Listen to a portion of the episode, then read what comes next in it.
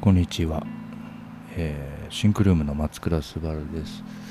今日は3月13日の月曜日じゃん。もう 曜日感覚が狂って狂ってるな。昨日もミーティングしてたり酒飲んだりしてたんですけど曜日感覚が狂ってしまってるね。水曜日ぐらいに思ってた。感じでちょっと隙間でまたラジオ収録しております。いろんな仕事がですね畳みかけに畳みかけながら終わらせに向かっている感じで徐々に多分3末まではバタバタするんですけど徐々に徐々にこうクロージングできている感じでまあチーム的にもちょっとずつ余裕出てきたらいいなっていう感じ。まあ大体こういう時って次のプロジェクトのキックオフが潜んでいたりしていてあの東京行ったりねうん、いろんな人と話したりちょっと隙間出張の隙間で久々の東京だったのでそう久々の友達に会ってきたりしました。みんな元気そうでね良かったです。なんかコロナ禍で全然東京との国交が断裂してる断絶したみたいな、ね、感じだったんですけど相変わらずみんな元気にやっていたり、ね、チャキチャキしておりました。でねなんかこの間会ってない間にもいろんなこうみんな作ったりとかね仕掛けたりしていてその近況を聞いたり。あとはまあ京都に遊びに来てくれるね人もいたりでこう最近どうなの？みたいな感じのお話を最近たくさんしてます。なのでお客さんというか遊びに来る人も多くて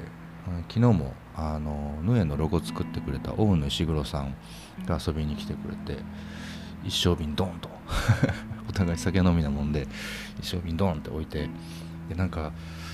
コンコンの冷凍庫に入っていたカニを拝借しカニを食いながら日本酒を飲み一生なんてスルッとなくなっちゃうぐらい。ね 久々にね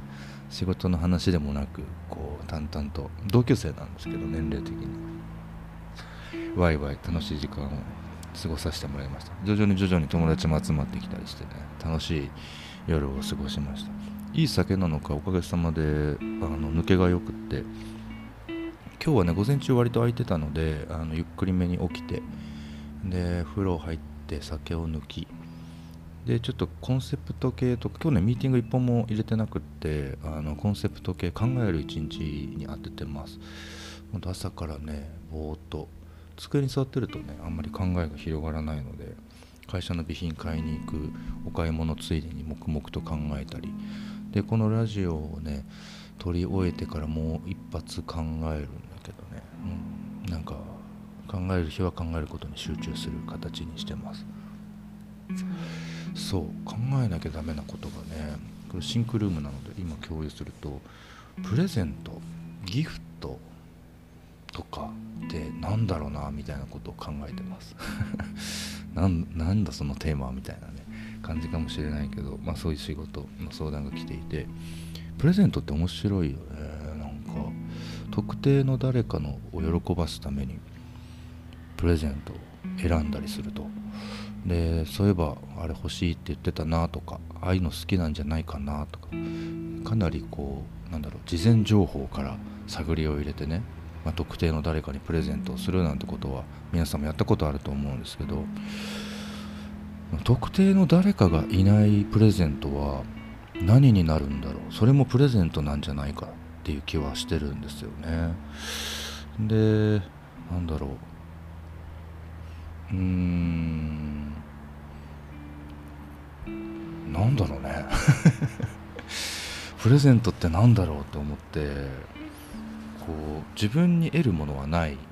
だよね。犠牲でもないんだよね。でも誰かの喜びのために与えるものみたいな感じがあって、まあ、とても清い行為だよね。でも人は同時にこう見返りを求める生き物でもあったりするじゃん。誰もが知ってることだとは思うんですけど。なんだけどその清いことがこうとてもクリアな状況で起きるにはどういう仕掛けが必要なのかどういう投げかけが必要なのかっていうことを、えー、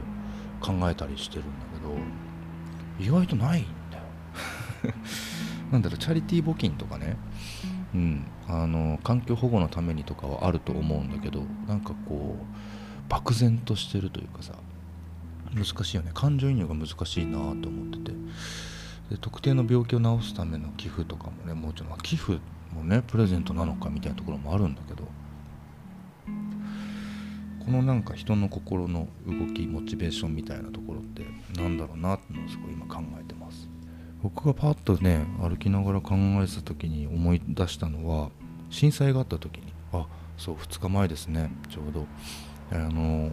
僕は京都にいて京都にいても揺れたんですけどでもなんかその後すぐに糸井さんほぼ日の糸井さんが自分がの1ヶ月の給料の3分の1を寄付にしませんかっていう提案をねツイッターでしててそれで結構動いたんじゃないのかな。なんか善意善意にはガイドが必要なんだみたいなことをね思っていい意味でねガイドがあることであだったらそれは私もできるかもしれないとかねこう行動を想像できるようになる。でもなんかこうね何でもいい環境保護でも何でもいいんだけど地球のために何かあなたができることって言われた瞬間にとても難しい行為のように感じるんだよね。だからそれを糸井さんはあなたの月のお給料の3分の1をみたいな言い方を新しい尺度を作ったんですよ。僕が思うに。ですごく分かりやすくてそれで僕も行動を起こせたし同じような人はねいっぱいいるんじゃないのかなというふうに思うんですよね。なんかそういう尺度みたいな車の音うるさいかな？ちょっと待ってね。すみません。今日交通量が多いところで撮ってたので窓を閉めました。そうなんかこう尺度みたいなものがあることで、えー、それがガイドラインになってねそのそれを基準点としてどこまでできるかみたいなこう想像がしやすくなるのかもなっていうふうなことを思ってます。なのでまあ今回ねプレゼントとかギフトとかねそういうことを考えてるんですけどなんか本当に大事なことはどうやって人の行動を前の前の方に起こしていけるか見返りを求めずまあ求めてもいいんだけどねそれ以上にちゃんとあの困ってる状況が解決できたらそれはいいプレゼントなのかもなとか思ったりするんだけど、うん、もっと解像度上げて言うと与えることだよね。与えることって何なんだろうかみたいなことを考えてます。難しいよね。最近何か自分から誰かもしくは特定の誰かじゃないものに与えたことって何かあります？難しい。難しいな。身近なことで言うと僕は与えられてることが多くてこの前、あのプロジェクトメンバーと焼肉に行ったら隣に座ってる社長らしきどっかの社長らしき人がワインをねウーロン茶のコップになみなみ注いで飲んでて飲み方ダイナミックすぎませんかみたいな ことを言って笑っちゃった突っ込んじゃった。そこから仲良くなって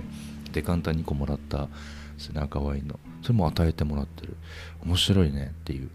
ことだったりあとはね君面白いねってのでもらったんですよ。美味しくいただきました。あとコンコンがね僕らのコンコンのこう教養部もこう相談しに来たり遊びに来る人たちはお酒を持ってきてくれるね。あれも与えてくれてる行為だなと。まあ、その代わりに何かこうなんだろうアイデアだったりアドバイスみたいなことを返してたりその一緒に楽しく飲む時間場所代みたいな感じでね出してくれたり与えてくれてる人はなんかこう等価交換的な何か得てるから持ってきてくれてるのかもしれないんだけどなので、ね、僕らコンコンの、ね、キッチンには誰かからもらったお酒がずっとあるので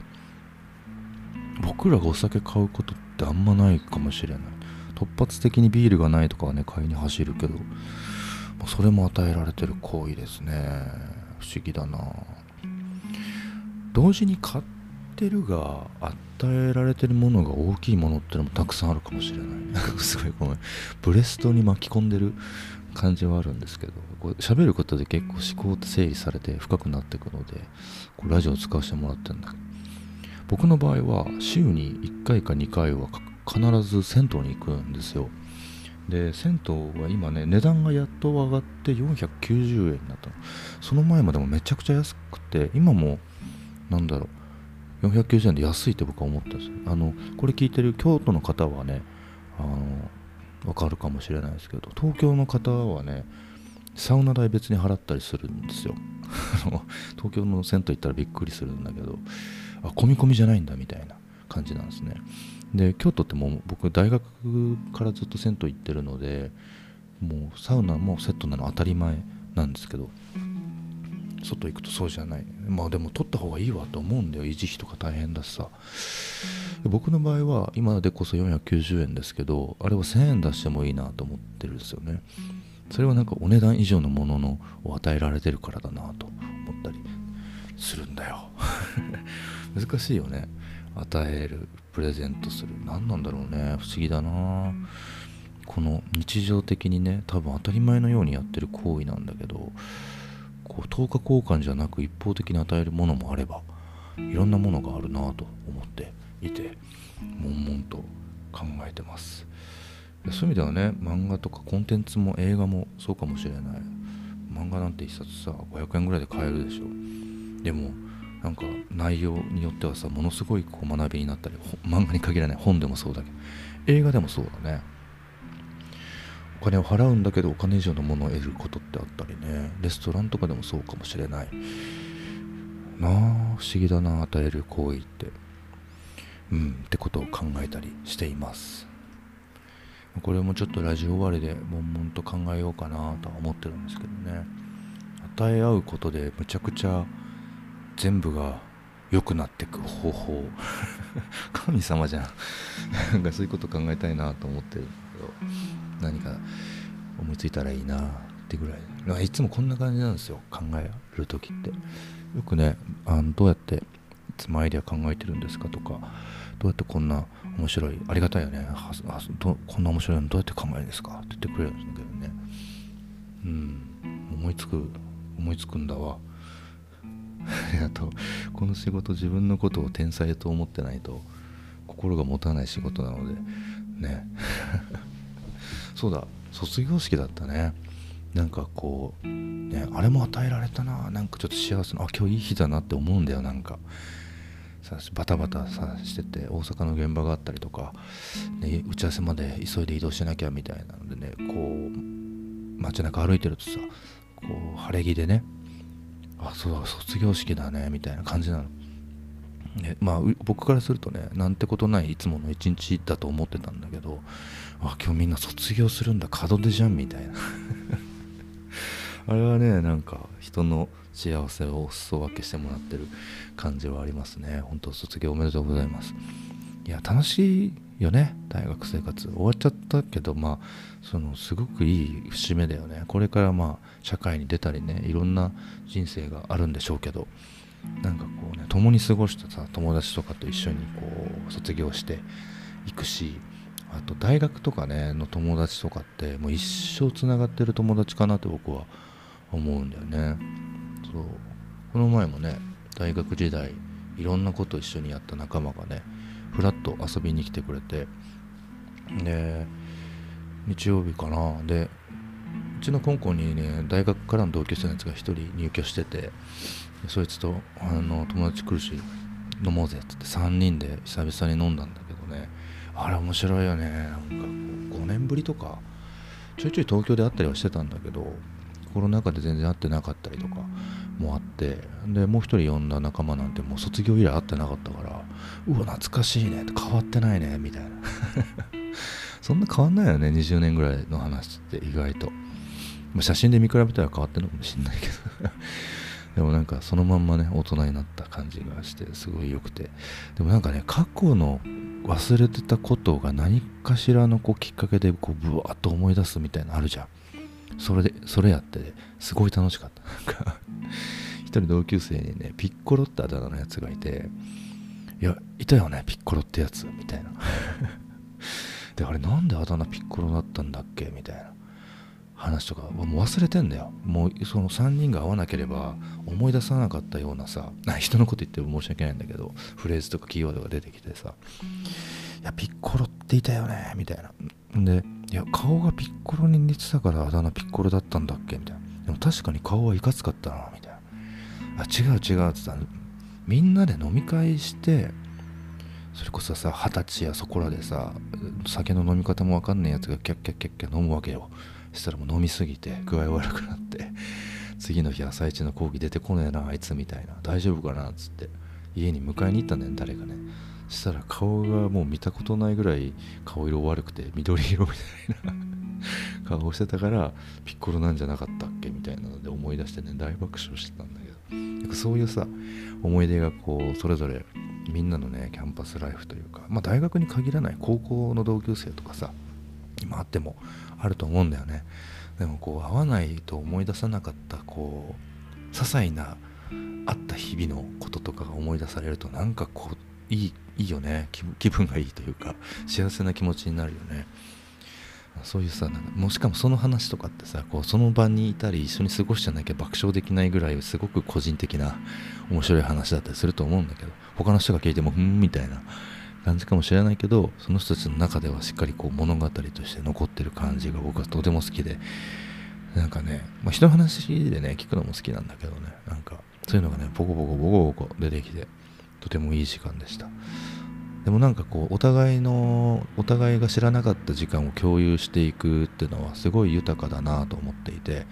で最初コンコンで飲んでたんだけど近場の行きつけのとこで飲んででさどうなったの？どういう感じで今の仕事になったの？って話とか聞いたりでそもそも何でこの仕事をしたの？みたいなね。意外と身近にいたりするやつの知らなかったことが出てきたりすると。でその後ちょっともう一軒行こうぜみたいな感じになって本当大学生のノリに近いよね。もうちょっと飲みたいねみたいな感じでもう一軒の行きつけのおでん屋行ってでそこには俺らのね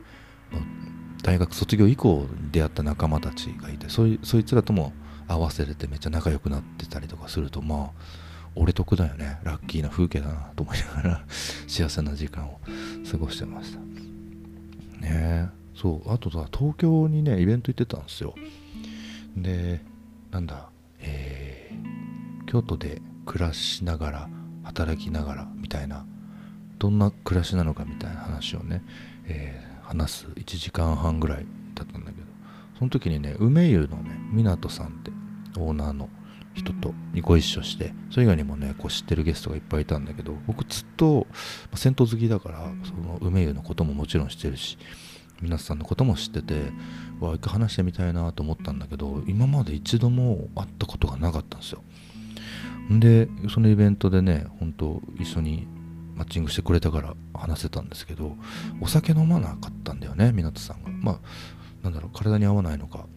こう自分ルールで断酒してるのか分かんないんですけどだから合わねえんだみたいな 感じで。梅もねすげえ人気だからさこう並んだりするわけよ。なのであの他の銭湯行っちゃったりするってのでね直接会う機会がなかったりしたんだけどすごく魅力的な人でしたね。面白かったな。なんかもっと話したいなと思って。でもえどうしようみたいな。お酒飲まないよね？みたいな。えファミレス行く？みたいな話とか。もうすごいなんか気が合いそうな人でトーク終わりの打ち上げでもちょっとずっと話してたんですけど。またどこかでお話ししたいなっていう思う素敵な方でした。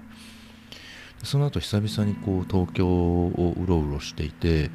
あのメディアサーフのチームとかねあの知らない人いたらググってください。メディアサーフってチームが出てきます。すごくなんかこう僕らのヌエに近い業態というか仕事の仕方でかつこう今次のシーズンというかチームが回してる感じで代表もやっててそれが割と同世代なんですよ。なんでまあなんかね一回ビデオ会議かなんかでこうヌエのやり方を話を勉強会で共有してくださいみたいな相談を受けていや俺らなんかでいいんすか？みたいな感じだったんでそこでちょっとお話しする機会をいただいてでやってるお仕事の内容とかもすごい似てるんですよ。でまあ競合っちゃ競合なのかもしれないですけど多分僕ら世代そんな意識全くなくてなんか一緒にやりたいねみたいな感じだしあの難しいし分かんないことたくさんあってさ僕らの仕事。その時相談できる相手こういう時どうしてるみたいなのがやっぱ相談相手もなかなかいなかったんだけどあこの人たちに相談できるなと思ったりうちのキャパじゃこれ多分向き合いきれねえなって時にちょっとタッグ組もうぜみたいな話とかねできるなと思って。でね今彼らは兜町、えー、東京駅からもすぐ行ける兜町でいろいろ新しい盛り上がりを作ってたりしててね。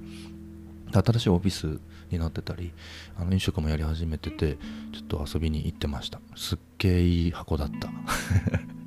え羨ましいってずっと言ってた。うん。でまあね飲食もね美味しかったな。パスタ。生パスタ。自分らでパスタから作ってて。いやすごい勉強になる反面大変やろうなと思いながらも。とはいえなんか新しいチャレンジをしてるってちょっと焦った。俺も頑張んなきゃなと思って。でその後ねえー、っとね世界に会いに行ったね。世界に会いに行って これ世界知らない人何言ってんだってなるかもしれない。あの CEKAI 世界ですね。ダッサ説明の仕方。世界のチームに会いに行って世界は厳密厳密にもっと詳しく言うとティモテっていうチームをやっていてティモテは僕が新卒の時に同世代ぐらい1個下同世代ぐらいかななんだけどまだこう出たてのチームででサイドプロジェクトで僕がお手伝いしてたところで映像の相談をしたりもうセンス抜群によくってえー、音から何から CG 映像デザイン全部いる複合チーム。で若くていやこいつらが人気になんなかったらダメじゃんみたいな感じで。でとりあえず俺がなんかできる範囲のことでこれ一緒にやろうみたいな。でやってもらったんだけどすっげえかっこいい映像をね作ってくれたチームですでそれ以外でもね仕事一緒にやったりとかでなんか割と同じ時代あの別のチームだったけどすごく切磋琢磨してきたチームかなと思ってます。で、まあ最近で言えば世界の井口くんとかがあの東京オリンピックのピクトをやってたりとかみんなが知ってるようなお仕事をたくさんやってる人気者なんですけどで井口くんは今ニューヨークにいるので会えなかったんだけど代表の加藤くんかっちゃんこと加藤くんは現場にいて久々みたいな感じで すごい元気そうでよかったです。なんかすごいねいろいろ活躍していて。でそこ行くとね結構こういろんな知り合いに会えるのでよかったです。あ松倉さんみたいな感じで久々に会うメンバーもたくさんいて。元気そうで何よりでした。なんかまた一緒にやりたいねって話をして。でその後は渋谷に出て CCC のメンバーと酒を飲んだりしてたりね。でももっと時間必要だなって結構東京動いてんだなって変わってるなと思ってなんかコロナ禍の中で動きがちょっといろいろみんな変わってきてて面白いと思ってて。有楽町で次今週も行くんですけど有楽町のヤウ、えー、有楽町アートアーバニズムだったかな。をこれまた知り合いたちが仕掛けててアート界隈の人からめちゃくちゃ評価が高いんですよ。ね原稿チームというか現場やってるチームもちょっと見に来てほしいって言ってくれてて気になるなと思うなんか結構次の動き方のベンチマークになるんじゃないかなという予感がえー、僕はしていてそこ見に行きたいなと思ってます。でも日帰り弾丸だからどうやって行こうかな。そうなんですよで今あの渋谷で新しいプロジェクトを仕込んでいるので東京にはもう足しげく通うことになるかなと思いますので皆さん東京の人これ聞いてたらよろしくお願いしますただ、ね、ホテルが高いんだ アパ2万なめんなみたいな感じでさもうね、インバウンドも戻ってきてるし、いや京都も大変だよ、今。ホテルなんてもうヒーヒー言ってるからね、街中も出たらさ、もう日本語聞く方が難しいぐらい外国語が飛び交っていて、どっかね、なんか、ね、寝床を見つけなきゃな、東京でも。活動拠点を作んなきゃなとは思ってて。まあまあまあでもすごく次の動きがねたくさんヌエも生まれてきてますその渋谷のプロジェクトもそうですし新しいね相談っていうのも結構こうクライアント直で遊びに来てくれたりとか問い合わせもたくさん来ていてありがたい限りで全部面白くしてくぜっていう感じで頑張ってるのでなんか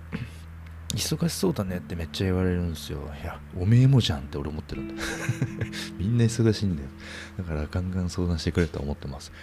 あとなんかこうね40になるんですよ。今年ね。もうちょいちょい毎回言ってるけど。なんでこんな4040って言ってるかっていうと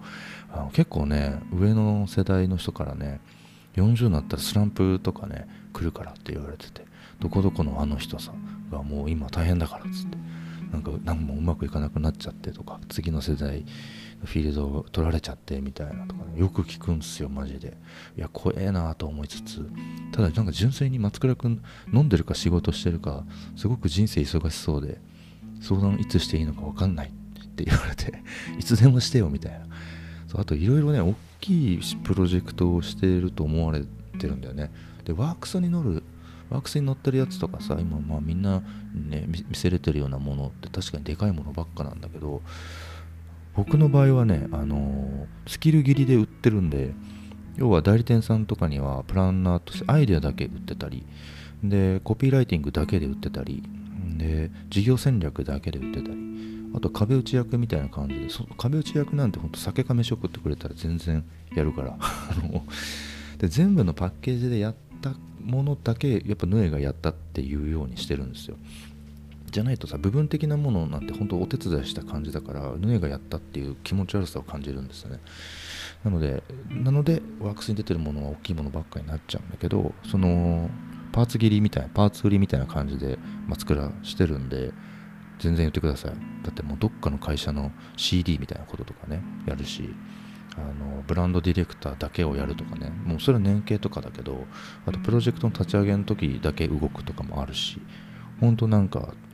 松倉を使いやすいように使ってくださいみたいな感じではあるんですよ。でね全部フルパッケージじゃなきゃやりたくないとかそんなわがままな人間じゃないです。なんか楽しそうなことに俺も誘ってよっていう人なので